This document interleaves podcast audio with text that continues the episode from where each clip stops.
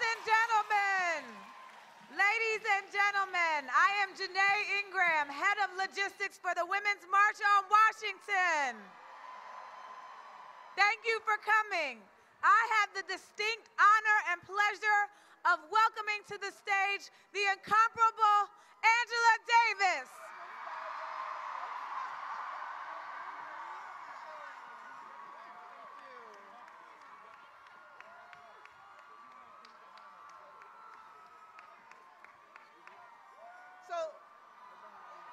This very challenging moment in our history, let us remind ourselves that we, the hundreds of thousands, the millions of women, trans people, men, and youth who are here at the Women's March, we represent the powerful forces of change that are determined to prevent the dying cultures of racism, heteropatriarchy from rising again.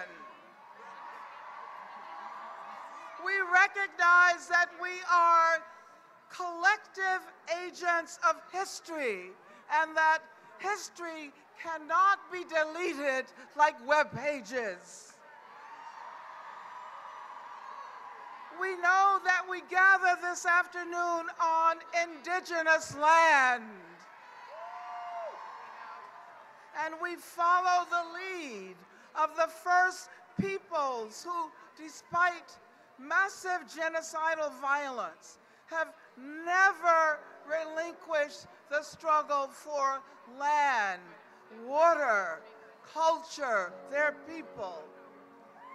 We especially salute today the Standing Rock Sioux.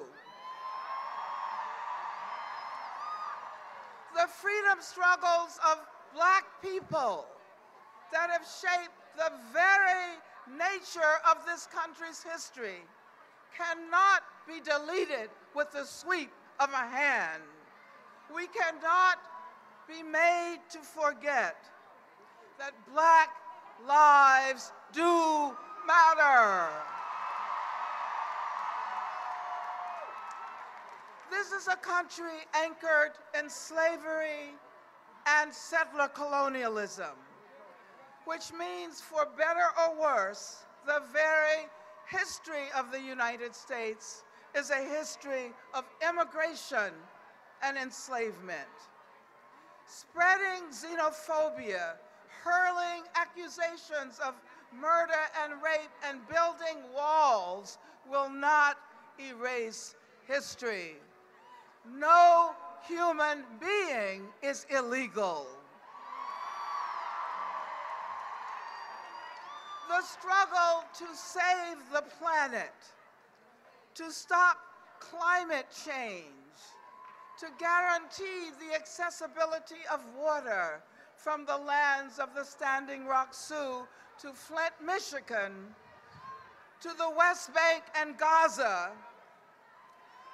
The struggle to save our flora and fauna, to save the air. This is ground zero of the struggle for social justice.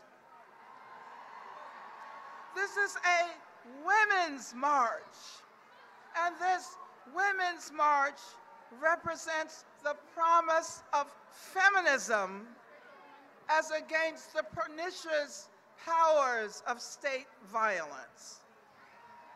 An inclusive, an inclusive and intersectional feminism. An inclusive and intersectional feminism that calls upon all of us to join the resistance to racism, to Islamophobia, to anti-Semitism, to misogyny, to capitalist exploitation. Yes, we salute the fight for fifteen. We dedicate ourselves to collective resistance. Resistance to the billionaire mortgage profiteers and gentrifiers. Resistance to the healthcare privateers. resistance to the attacks on Muslims, on immigrants, resistance to the attacks on disabled people, resistance to state violence perpetrated by the police and through the prison industrial complex, resistance to institutional and intimate gender violence, especially against trans women of color. Almost done. Women's rights are human rights all over the planet, and that is why we say freedom and justice for Palestine. We, we celebrate the impending release of Chelsea Manning and Oscar Lopez-Rivera, but we also say free Leonard Peltier, free Mumia Abu-Jamal, free Asata Shakur. Over the next months and years, we will be called upon to intensify our demands for social justice, to become more militant in our defense of vulnerable populations, those who still defend the supremacy of white male heteropatriarchy had better watch out. The next one thousand four hundred fifty-nine days of the Trump administration will be one thousand four hundred fifty-nine days of resistance.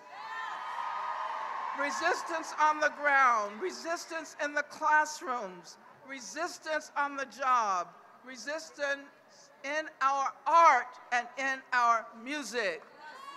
This is just the beginning. And in the words of the inimitable Ella Baker, we who believe in freedom cannot rest until it comes. Thank you.